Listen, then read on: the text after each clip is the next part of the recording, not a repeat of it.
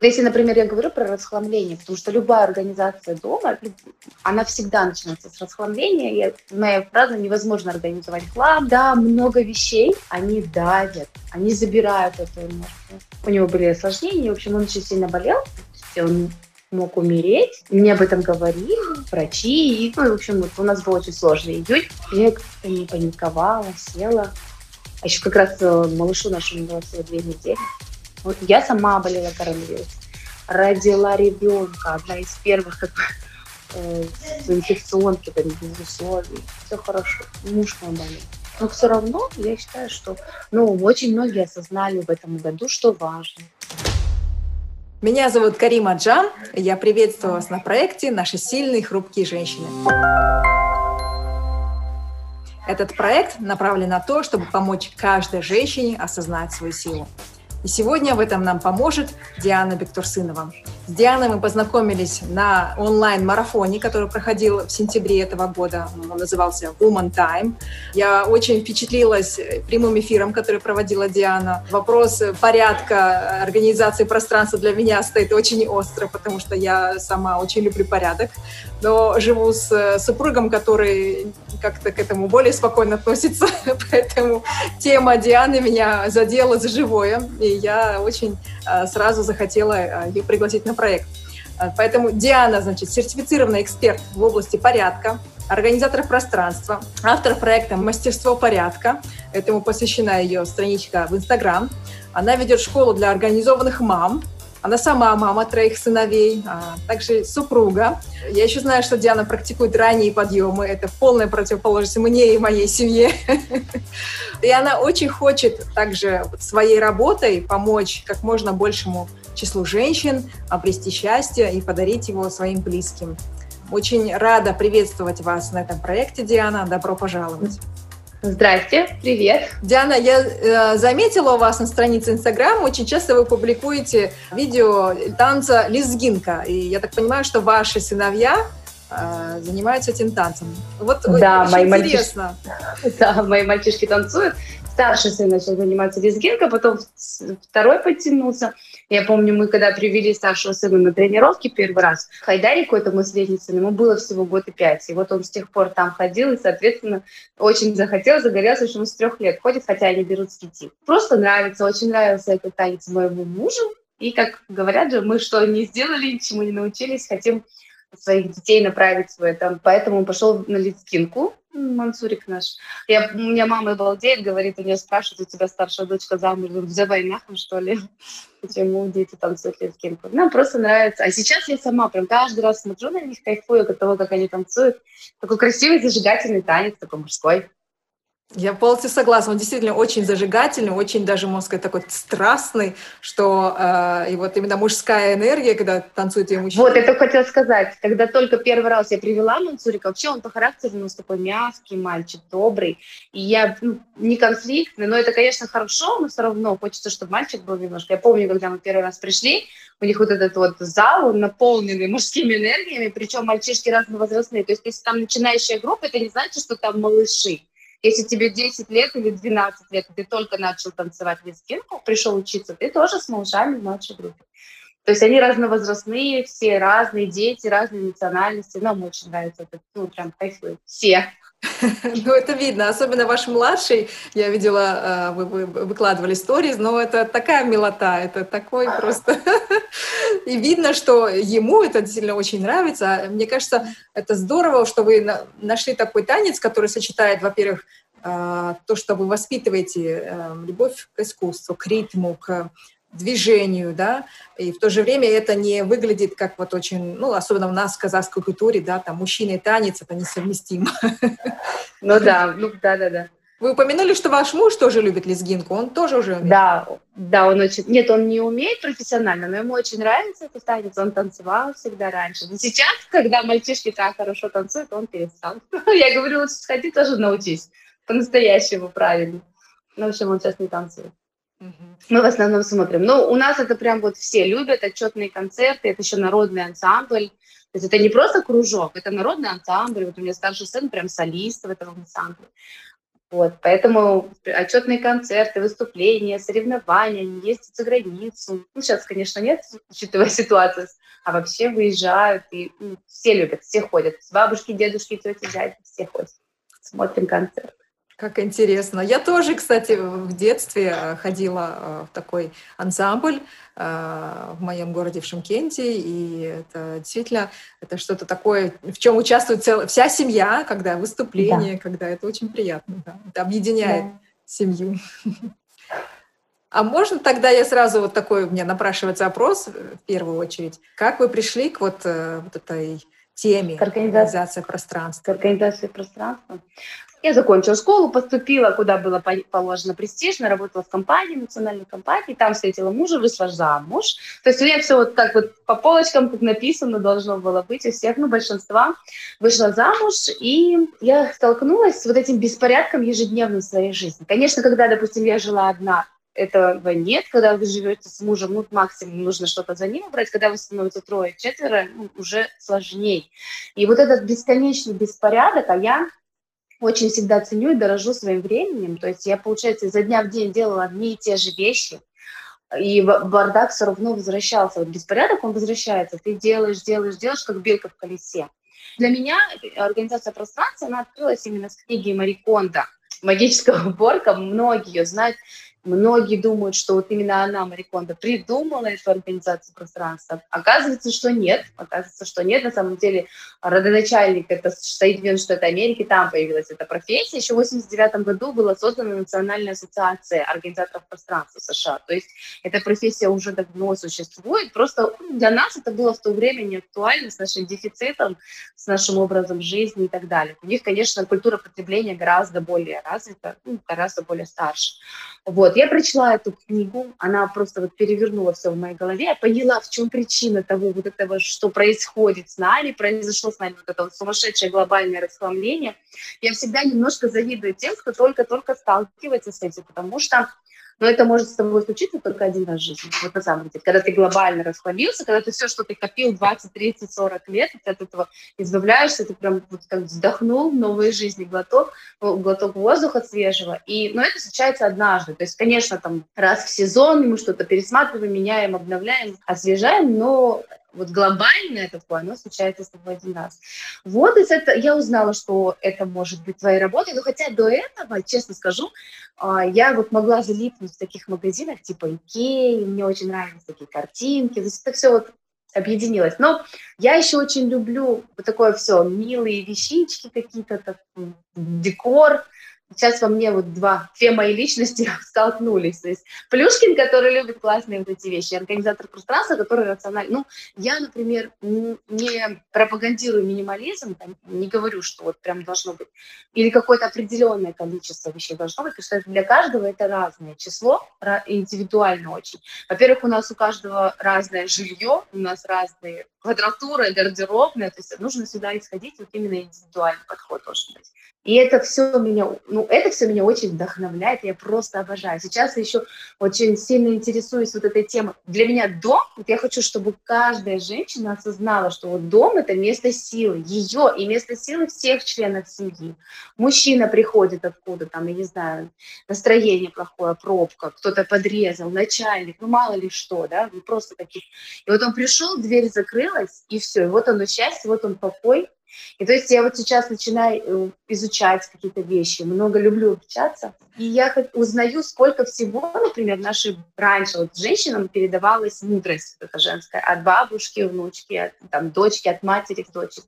Очень многие вещи сейчас утеряны. Ну, то есть, например, вот я сейчас маленький расскажу, я, вот платок. В каждой культуре, в каждой национальности женщин есть платок. Именно не палантин, не шар, не плед, а платок всегда он был. И у платка очень сильная магия есть, вот именно женская магия, которая защищает, оберегает.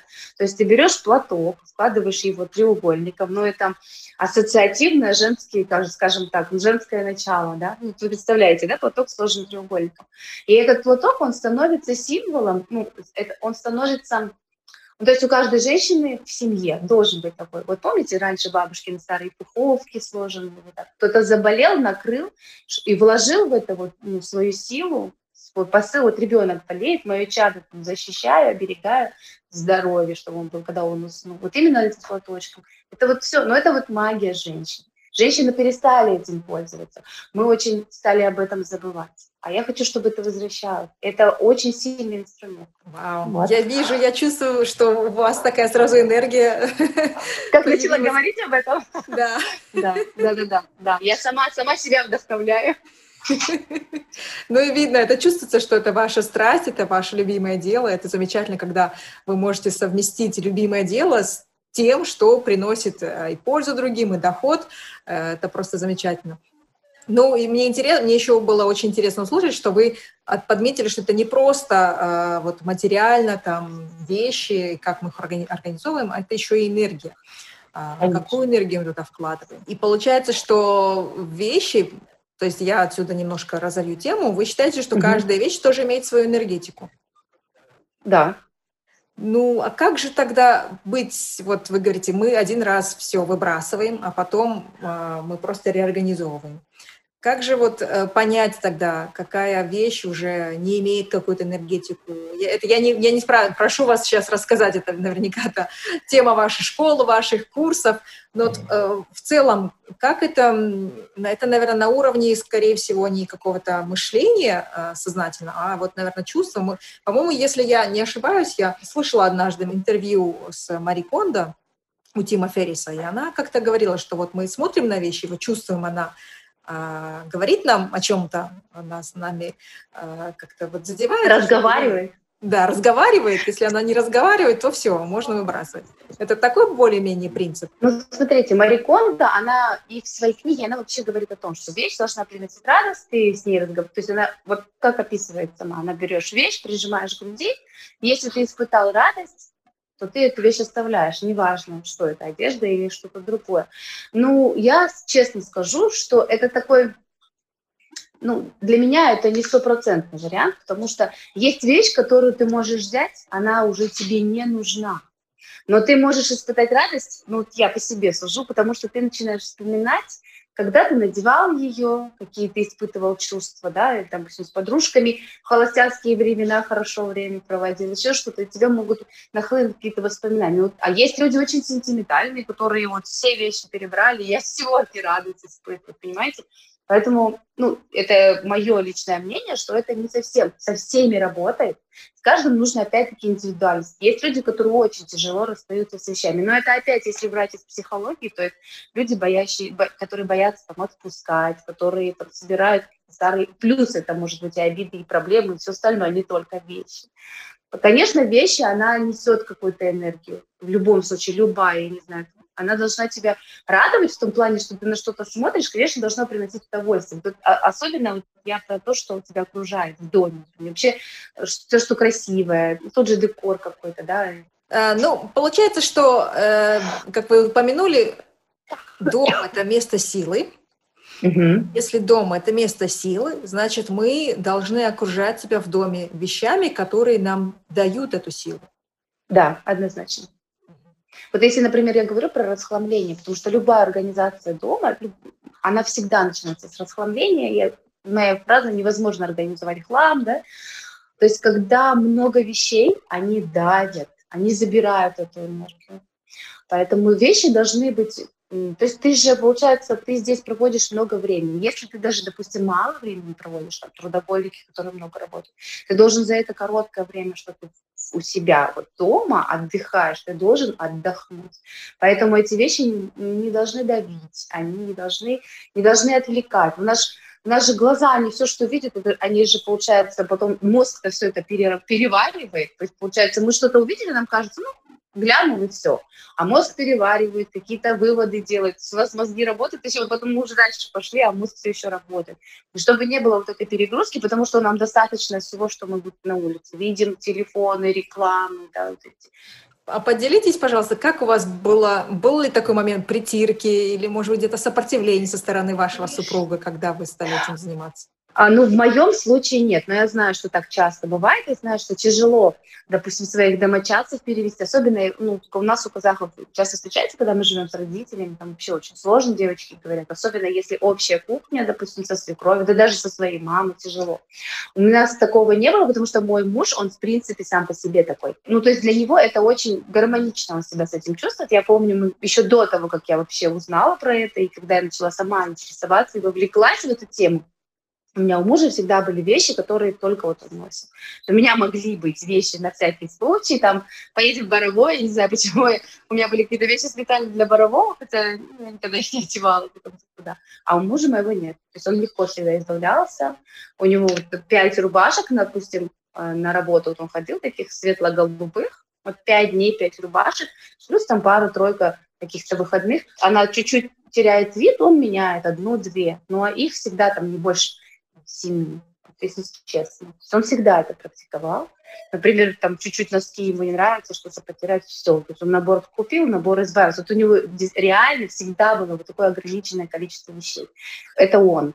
Наверное, может быть, он даже мне ну, отчасти примером для меня был в этом смысле. Но я знаю, что часто встречаются женщины наоборот ситуации, что мужчина, наоборот, не может избавляться, любой другой член семьи. Но тут я всегда говорю, невозможно никого заставить, ни в коем случае нельзя выбрасывать. Ну, опять-таки, выбрасывать, это как будто бы ты вы, выбр, вышел и прям выбросил на мусор. Это не, не всем нравится, кто-то говорит, что это расточительно, еще что-то. Я всегда говорю, что это избавляться от вещей, потому что вы можете этой вещи подарить новую жизнь. Есть люди, которым это очень нужно, которые не могут себе, допустим, позволить эти вещи. Их можно там отпарить, э, обработать куда-то отдать. И переработка, опять-таки. Очень большие разные бренды сейчас работают именно с переработанными тканями. Отдать в те же храмы, мечети, какие-то еще. Это не, не про выбрасывать. Но чужие вещи, то есть не свои личные, трогать нельзя без разрешения, ни в коем случае. Вы лучше своим примером. Вот как вот мой муж. Хорошо. А, а тогда для вас, вы говорите, дом это дом, это место силы, и, и вот вы сейчас нашли, так сказать, свою новую страсть, это ваша это, можно сказать, ваша суперсила, да, вот организация пространства. Mm-hmm. А до этого, до того, как вы пришли к этому, в чем вы ощущали свою, так сказать, можно сказать, силу? В чем для вас, а, или, может быть, даже сейчас это, это я просто за вас сказала, что для меня э, ваша женская сила заключается в организации пространства. Может быть, у вас на это другой счет, на, на этот счет другой взгляд? Если честно, когда я вот была девочка маленькая, ну, то есть, когда я была школьница, я всегда дружила с мальчишками, у меня очень хорошо получалось дружить, потому что я прямолинейная была, мне казалось это гораздо проще. Но мне всегда хотелось быть мальчиком. Ну, как сказать, не, то есть, не, не то, что я хотела поменять пол. Мне казалось, что лучше быть мужчиной, лучше и легче быть мальчиком, чем девочкой. Что девочкой, ну, как-то не очень хорошо. Но с возрастом я осознала, что быть женщиной даже, наверное, гораздо привилегированнее, что ли. То есть у нас очень много разных вариантов. Мы можем быть разными. И мы должны этим пользоваться. Но говорю, что, скорее всего, ну, многие из нас об этом забывают. Получается, мы соревнуемся с мужчинами в мужском мире, хотя и их методами, конечно, мы проигрываем большинстве случаев, потому что, ну, мужчина – это мужчина, а женщина – это женщина. Мы почему-то перестаем пользоваться именно своими инструментами, своими, ну, опять-таки, скажем, своей силой. Мы почему-то ее отбросили, и вот хотим как мальчишки быть. Ну, вот я думаю, что женщины должны вернуться к своим истокам. Это не значит, что не нужно учиться и водить машины. Ну, то есть многие воспринимают это как вот все быть покорной и все остальное. Но это не одно и то же. Нужно понимать эту разницу. То есть просто нужно пользоваться своими инструментами. В чем моя сила была до этого? Ну, не знаю красоте. А, шучу. Я не задумывалась раньше об этом. Мне не нужно было искать силу. Я была молодая, была вдохновленная просто тем, что я живу.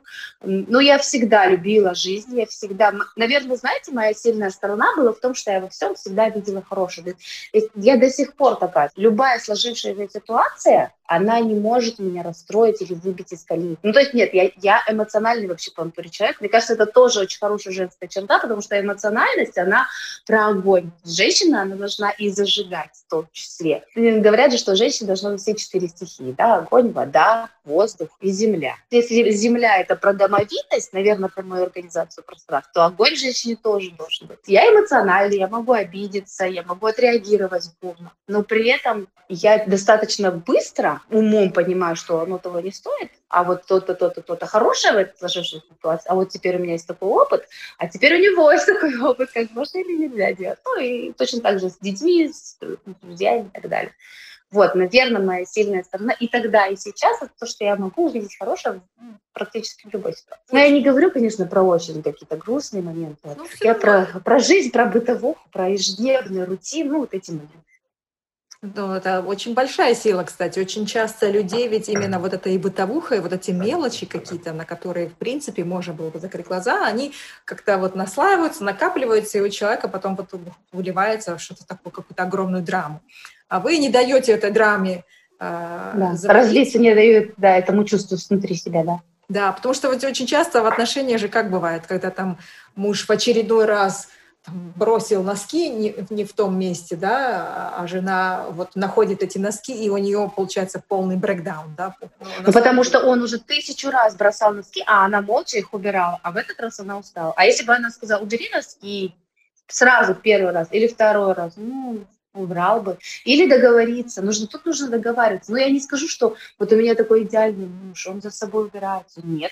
То есть у нас красиво сложенные, вот у него красиво, красиво сложенные носки. Он их может взять. То есть ему не надо, вот как раньше, 100 тысяч черных носов он, он так вот раскручивал и выбирал свои. Вот у них все на виду, как в картотеке. Он взял, надел, вечером пришел и бросил стирку.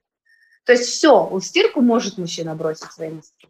А потом я их, допустим, постирала, опять сложила, ну, поэтому у нас красиво, аккуратно полки с носками. Ну, это вот как маленький пример.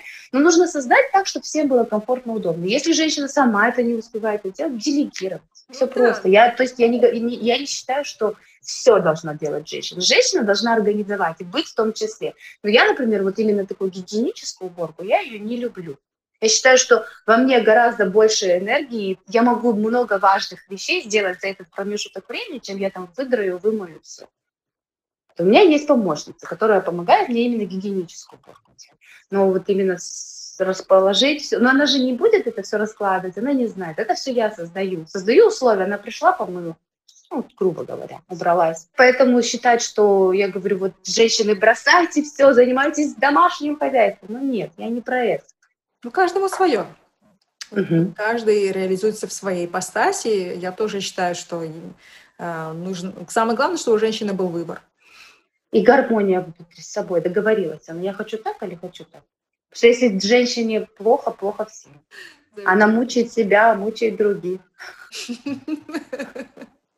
Ну, я считаю, что да, когда в семье или в супружеской паре дисгармония, то это, ну, любой человек это, это сказать, энергетика, какая бы она ни была, хорошая или, или не очень хорошая, то есть более высокая вибрация или низкая вибрация, она все равно заряжа, э, заражает. Э, заражает, да. Да. Но мне очень понравилось, что у вас такой позитивный настрой. Я считаю, что это действительно все-таки большая сила. Э, вот видите, как говорят на английском, стакан наполовину полным, нежели наполовину пустым и не зацикливаться на каких-то мелочах, там, не обижаться на мелочи. Очень часто люди, эм, вот, там человек не позвонил, ну, не поздравил с днем рождения, ну, все, это такая обида вселенская, да. А вы умеете просто видеть, у вас, наверное, это, скорее всего, какое-то врожденное чувство, если вы говорите, что вы все время помните себя такой, просто видеть, что же на самом деле важно – и, Но... что важно для вашего внутреннего спокойствия, внутренней гармонии? Самый простой метод – это всегда говорить, когда тебе что-то не нравится, сразу. Я не знаю, сейчас почему-то на ум пришло, вот когда раньше смотрели же они сериалы, когда ты понимаешь, ну ты скажи, просто скажи, тогда не будет вот этих всех 500 серий еще, да, вот это то же самое. Мы же в жизни, ну хорошо, там утрируется все, но в жизни мы же тоже так делаем, мы тоже собираем. Скажи, скажи сразу. И я помню, мы с мужем, когда только поженились, я я люблю придумать правила. Я вообще считаю, что правила придумывают люди, любые, все. В семье тоже самое. Вот мы придумали правила. Я ему говорю, мы поссорились с тобой, ну, в любом случае, люди притираются сначала. Я говорю, давай так, даже если мы поссорились, мы спать не ложимся поссорившись. Даже если ну, не договорились, допустим, о чем-то, но мы там помирились. Ну, как-то проявили друг другу там, тепло, и что мы помирились. Самое главное, это сильно, как вы говорите, это общение, это коммуникация, это рассказывать о своих, говорить о своих нуждах, говорить о своих границах. Да, да, да, да. Потому что, знаете, вот есть же у нас вот эта пирамида Маслова, да, по которой мы сначала там, еда, жилье, ну, то есть вот эти наши элементарные потребности, а потом даже у тебя все-все-все есть, но если ты, у тебя какие-то проблемы с реализацией в социуме, именно в отношениях, то есть у тебя с родителями, с близкими, с друзьями, если у тебя где-то здесь какие-то пробелы или проблемы, ты же не чувствуешь себя счастливым. Это очень важно. Вообще, это, наверное, это на втором месте. Вот эти, например, взять этих скандинавов, почему они считаются самыми счастливыми? Потому что в их жизни это самое главное. То есть вот у них за правило, вот у Дании, да, вот если у тебя в коллективе есть человек, у которого есть дети, то ты не... И вот они работают до пяти, а тот, кому надо в сад с детьми, он уходит полпятого, и нормальный начальник никогда не назначит совещание на четыре, потому что он знает, что у него в коллективе есть родители. Потому что для них это очень важно. Ну, я считаю, что у них приоритеты правильно расставлены. Поэтому они счастливы, поэтому они в мире самые счастливые люди, считают. Да, ну и продуктивность, конечно, тоже высокая. То есть, когда да. люди совмещают, а, у них нет перекоса работы или личной жизни, и получается, что они полностью себя чувствуют реализованными и на работе, и дома. Да, но причем я, конечно, вот сейчас говорю, примеры с детьми привожу, потому что это моя жизнь ежедневная, и я с этим сталкиваюсь. Но это же не обязательно должно быть связано именно там с родительским таким мы зачем пришли? Мы, чтобы оставить след, скажем так. Но это же не только дети, это там, книга, суперслед, да? какие-то там, ну вот нельзя, мне кажется, вот ваш канал, вы, ну, какая-то женщина, вы же говорите, смотрит, э, хоть что-то, кому-то что-то откликается, вот там одна, пять, десять человек, это уже, я не говорю про большое количество, это же огромный вклад в свет. Ну, мне вот вы говорили до этого, это не ваша личная консультация, мне вообще не жалко знаний.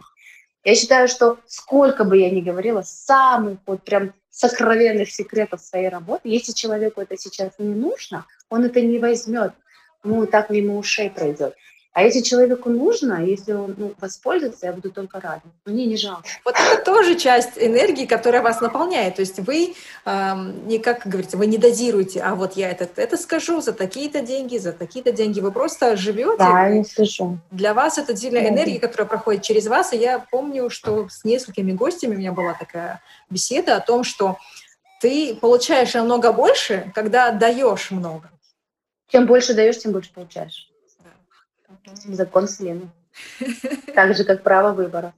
Да, вообще очень это интересно, потому что очень часто мы, вот женщины, кстати, у нас бывает и, и даже бывает и риск перегнуть тоже на, на немножко на экстрим, да, где мы отдаем, отдаем, отдаем, при этом теряемся, забываем о себе, да, то есть я, я видела, у меня много женщин в семье, так, то есть примерно в личном опыте, где женщины отдают, отдают, отдают, и потом в итоге кончается энергия. Нужно как-то найти вот такой баланс, где ты, где ты отдаешь, но при этом о себе тоже не забываешь. Женщина должна однозначно наполняться. Она должна найти это место, это ну, знаю, процесс какой-то, который ее будет наполнять. Потому что это как источник воды. Мужчине хорошо с той женщиной, которая его всегда наполняет, так ведь? Какая бы она ни была красивая, потому что мы, мы уже, когда становимся старше, мы понимаем, что это все отодвигается, это все замыливается. Ты просто с тем человеком, с которым тебе хорошо. И если женщина наполняет себя, мужчину, он, ему с ней хорошо. И точно так же, допустим, вот если вернуться к моей теме, в дом, если мужчина наполняет, ему дома хорошо. Очень многие же говорят о том, что ему лишь бы уйти. Вот лишь бы, неважно, выдумывает дела, вот лишь бы уйти. Это вот опять про это, это про энергию, которая дома витает. Я, но женщина должна наполняться где-то, она должна, во-первых, себе время уделять. не знаю, даже просто с удовольствием там, попить кофе с шоколадом, к примеру, да. Ну, это может быть Но банально. Вы как наполняетесь, Но для меня баня, вот это святое, вот я не знаю, это святое. Я обожаю баню. очень люблю. Но у меня есть места силы, куда я уезжаю. Вот у меня маленькие дети, и муж мой останется с детьми. Ну, я всегда создаю условия, потому что он работает, чтобы кто-то помогал, там, не знаю, моя мама, еще что-то. Я на 10 дней уезжаю, включаю телефон, и вот мне так надо, раз в год. А вы после ну, бани... такие моменты. После бани прыгаете в прорубь? Нет, нет у вас? Еще нет. Еще нет. Баня, она, это так же, как сауна, у нас нет доступа к бане здесь. Я очень люблю сауны, они намного более доступны. Это такой важный компонент для, для здоровья, то есть это сердечно-сосудистая система, это, это даже своего рода медитация. Да? Я не знаю, как у вас в бане там, с веничком, может быть, это еще тоже дополнительный компонент, когда, опять же, мы разгоняем кровь по по всему телу. Ну, а что еще вот из элементов здорового образа жизни вы включаете вот, э, вот в это наполнение для себя? Как вы еще видите э, заботу о своем физическом теле? Ну, медитация. Я, я люблю медитировать. Мне нравится. Особенно утром, когда эфир чист. Я тоже люблю медитировать по утрам. А как у вас, э, вы медитируете с э, музыкой или просто в тишине, или у вас какая-то сопроводительная медитация обычно? Нет, у меня есть музыка, определенная музыка, и она, я ее меняю в зависимости от настроения и своего состояния. То есть есть вот какая-то музыка, которая меня, когда у меня хорошее настроение, есть такая, когда я чувствую, что вот загрузилась. Вот, несколько у меня есть свой плейлист. Ну и, конечно, тоже грешу, не скажу, что это супер идеально, я прям каждый день медитирую. Чем лучше себя чувствуешь, тем можешь немножко расслабиться. А когда вот я, а иногда ты прям чувствуешь, что вот надо набраться сам, вот тогда, конечно, не пропускаешь. Расслабляет какие-то слишком положительные периоды, по-всякому бывает. Я говорю, вот тоже у меня очень многие подписчики говорят, вы идеально, у вас идеальный муж, у вас вообще нет. Конечно, нет. Но я стремлюсь. Мне когда, слушай, в любом, ну, когда муж что бы ни говорил, что ты такая умная, там, шутка, еще что-то, я всегда говорю, я стремлюсь, хочу, чтобы было так. Ну, в процессе по-разному бывает. Те же мы люди. У меня тоже есть ПМС, как бы Ну да, и вы упомянули, что, конечно, вы все время стараетесь смотреть позитивно, но все равно есть моменты, когда ну, да. какие-то серьезные... Но это жизнь. Да, когда грустно, и вы просто даете себе э, право погрустить, да. переживать. А, то есть есть такое еще понятие, что люди говорят, вот позитивно настроенный человек – это человек, который вот, вот всегда на позитиве. Чуть-чуть, который чуть-чуть чокнутый. Да, да, да. Нет, конечно, нет. Но однозначно плохая погода какая-то, ну, в общепринятых, ну, в общепринятых, как бы, плохая погода, она для меня не может повлиять на настроение. Есть солнце, нет солнца. То есть у меня, если у меня хорошее настроение, хорошее, независимо от погоды. Есть дождь или снег. У нас сегодня снег. Мы прям утром проснулись, все белое. Поэтому ну, для меня, на меня погода абсолютно не может повлиять. Может, я еще молодая, конечно, у меня еще не, не, не крутятся суставы от ветра. Диана, ну, пока нет. Можете вспомнить момент э, в вашей жизни, где, когда вам было очень-очень тяжело? И, и как а, вот как вы себя оттуда вытащили. То есть я часто сравниваю такие моменты, когда нам тяжело, это вот какая-то бездна. Как почему-то всегда говорят, вот упал на дно, да, провалился, да, это... И как вот мы себя оттуда вытаскиваем, мне очень интересно, я часто спрашиваю всех гостей. Ну, вы знаете, в этом году у нас был такой непростой год, может быть, как у многих. Но я не чувствую, что я не чувствую, что он был какой-то супер несчастный. Но хотя у нас, у меня был очень тяжелый период, у меня очень сильно болел в июне муж, у него было а, после, ну, у него были осложнения, в общем, он очень сильно болел, он мог умереть. А, мне об этом говорили врачи, и, ну, в общем, вот у нас был очень сложный июнь. Я как-то не паниковала, села. А еще как раз э, малышу нашему было всего две недели. Нет, больше, три недели. Ну, в общем, до месяца это было. Ну, то есть я села, это, конечно, психологов прием, я села и прожила самый, ну, как бы, самый худший сценарий. Ну, вот нет. Я его люблю, но нет, это жизнь. Я начала представлять и думать, как там дальше. Ну, мне на это потребовалось вот один раз я села, я подумала об этом. И все, если честно, я даже не зациклилась. Я просто делала все, что можно было. Я искала лекарства, договаривалась с врачами, ну, мне, благо, помогла, помогали бы, родители, я могла оставить детей, все-таки три мальчика, не, не маленькие. Я просто какие-то предпринимала действия. И потом это все как-то закончилось, его выписали, его реабилитировали. Все классно. Ну, то есть, я, знаете, я просто не так давно была на, одном, на одной встрече, и говорили, ой, какой ужасный год, скорее год закончился. Я понимаю, что да, это высокосный год, но я всегда рожаю высокосный год. У меня старший сын 12 второй 16 третий 20 То есть плюсы высокосный год для меня минимум три. Ну, то есть я вот ее слушала и думала, блин, что ж такое с ней случилось, что она прям очень, очень другая. Вот я сама болела коронавирусом, родила ребенка, одна из первых как бы, э, с инфекционки, там, без условий, все хорошо, муж мой болел. Но все равно я считаю, что ну, очень многие осознали в этом году, что важно. Мы жили, мы, мне кажется, мы прям в каком-то иллюзорном мире начинали жить, мы очень многие стали забывать, что важно. А, потом очень многие страдали, когда оказались в изоляции. Мы не страдали, нам всем хорошо дома. Ну, можно было бы побольше квадратуры, если честно, потому что у нас мальчишки не хотели бегать. Нас прям на улицу не выходили. Но во всем остальном я не чувствовала себя несчастной, что прям меня чего-то в жизни лишили. А для многих это же было открытие, и они поменяли что-то в своей жизни. Да, я вижу, что у вас вот именно ваша сила, наверное, еще может добавить еще в том, не просто смотреть на жизнь сказать, в стакане более полном, чем полном. пустом, а вот именно понимание того, что же все-таки на самом деле для вас важно. А ведь mm это не простой вопрос. Это не совсем просто. А, как коуч я, я знаю, что это, наверное, один из ключевых вопросов, которые мы обычно задаем клиентам. И, и когда ты спрашиваешь, а что для тебя важно здесь? Что для тебя важно в этой ситуации? И люди задумываются, и они не всегда сразу могут ответить на этот вопрос. Да, я знаю, многие не знают вообще. То, то же самое, как вот люди там, переходят рубеж 40 там еще с копейками, да, и начинают искать, ну, слушай, ну, смысл жизни в любви, любви к работе, к семье, к своему делу, к детям. Вот и все. Хорошо, когда ты знаешь, в чем смысл жизни, тогда у тебя нет никаких вот этих метаний душевности. Просто каждый день счастливо живешь. И тогда у тебя есть силы красиво организовать свой дом. Диана, обычно в конце интервью я задаю серию блиц-вопросов нашим Давайте. гостям. А, какая ваша самая большая зависимость? Что-то мне на ум пришло только сладкое, но я не сладкоежка. Ну, я а, не знаю, покушать люблю, кажется. Поэтому нет еще. Мы все любим покушать. Если бы вы могли что-то изобрести, чтобы упростило вашу жизнь, что бы это было? Ну, это уже изобрели, но это стиральная машина. Но это круто, потому что...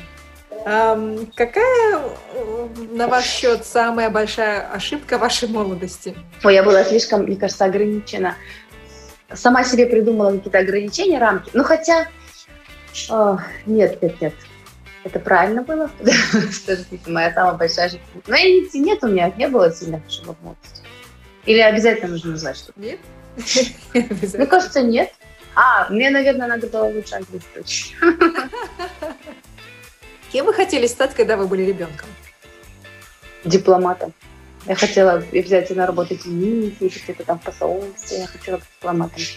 Вас привлекали дальние страны. Да, и вообще я люблю общаться с людьми, коммуникации, налаживать контакты. Я со всеми... Ну, я знаю, вот, кстати, моя тоже сильная сторона. Я могу говорить с любыми людьми, выше, богаче, беднее, проще, младше, старше. Вот мне казалось, что из меня получится хороший дипломат. Может быть, еще не поздно. Где бы вы хотели проснуться завтра утром? Завтра утром? Дом. Но не обязательно здесь. Потому что дом, мой дом там, где моя семья. Можно там, где теплее, можно на Бали. Мы сегодня с мужем обсуждали, что может уехать на год на Бали. Попробовать, просто пожить год, потом посмотреть. Замечательно. Я надеюсь, что это у вас сбудется. Желаю, чтобы действительно, где, где бы вы ни находились, здесь, если рядом семья, это дом, и, и это самое-самое, я полностью согласна, мне очень нравится, что дом — это место силы. Классно. Ну и напоследок, Диана, какое бы напутствие вы дали нашим зрителям и слушателям? Ну, и так как я люблю дев, женщин, я и хочу, чтобы Я хочу, чтобы они именно фокусировались на важных вещах и не распылялись. Вот что им нравится, тем и занимались. И не притворялись. Потому что от, когда ты что-то из себя изображаешь, когда ты кого-то из себя изображаешь, ты в любом случае когда-нибудь устанешь и выдохнешься. А если ты, вот ты такой, какой ты есть, в любом случае найдутся люди, которые будут тебя любить. Поэтому это намного проще. Вообще нужно проще жить. Будет от этого счастливый. Я вам посылаю виртуальный high-five. Полностью согласна. Мне очень нравится ваше напутствие. Я тоже стараюсь придерживаться такой философии в жизни. А, вот приписывают часто это то ли Марку Твейну, то ли а, Хемингуэю. Ну, не надо быть ни, больше никем. Всех разобрали, будь собой, что вроде того. Ну, классно. Ты уже занят, и будь собой. И лучше, чем ты, никто тобой не будет. Абсолютно. Это я только что придумала, не знаю, может, кто-то тоже говорил.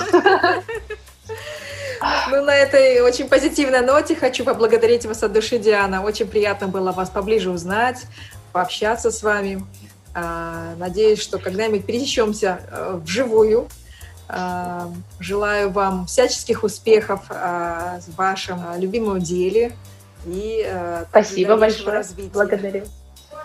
Спасибо большое. Я тоже вас благодарю за то, что пригласили поучаствовать в таком проекте. И если наша с вами сегодняшняя беседа, которая, в принципе, удовольствие столько принесла, ну, мне лично, а, еще и кому-то что-то даст какие-то ответы на какие-то вопросы, это было бы круто. Спасибо вам. Спасибо вам. Ну а все, кто нас слушал или смотрел, благодарим вас за внимание. Обязательно, пожалуйста, поделитесь, если думаете, что кому-то это будет полезно. И подписывайтесь на канал YouTube, а также на подкаст. Всего доброго. Пока.